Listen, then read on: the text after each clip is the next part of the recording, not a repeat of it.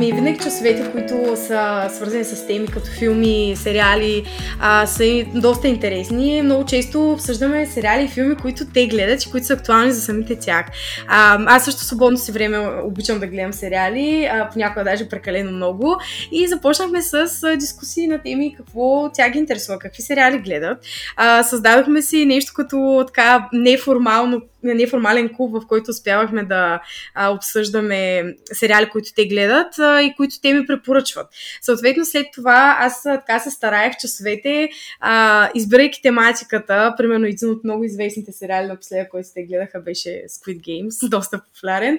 А, okay. Правихме квизове на тази тема а, и даже успявах да включа и граматика.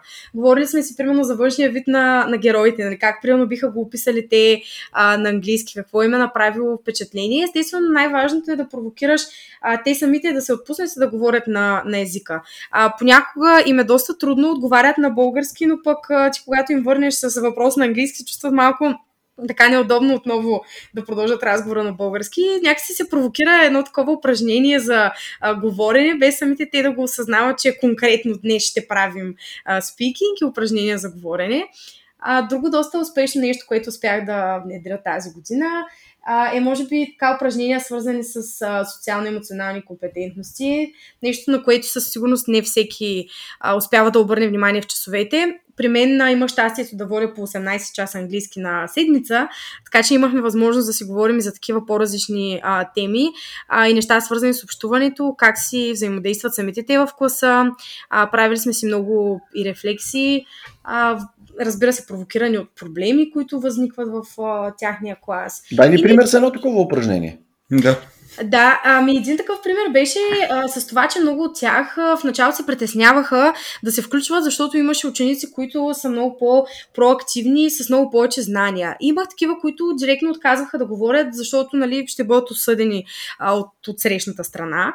А, и аз, а, провокирана от това, успях да намеря едно много интересно а, TEDx клипче а, за дете, което е на тяхните години, или може би беше малко по-малко, 13-15 годишни, някъде в този диапазон което разказва за нагласите и изобщо с какво съзнание човек влиза, когато е в такава трудна среда. Дали си с такъв затворен тип мислене и се притесняваш, когато виждаш бариера пред себе си, а, спираш и не се опитваш да я прескочиш, да я преодолееш, или си от хората, които, въпреки че може би не са на 100% подготвени, а, намират начин да се справят с проблема и той понякога сам, от само себе си идва при, при тях. А, направихме едно такова обсъждане, изгледахме въпросната а, реч на това дете и ги накарах да помислят те сами за себе си, кои са бариерите, които срещат в а, ученето и по какъв начин могат да ги преодолеят.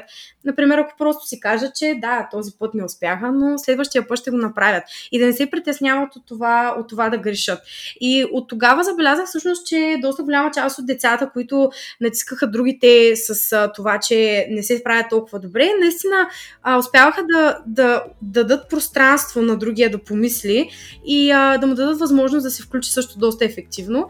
И така с ученици, които не се справяха толкова добре в началото с а, четене, дори излизане на дъската, просто да направят нещо.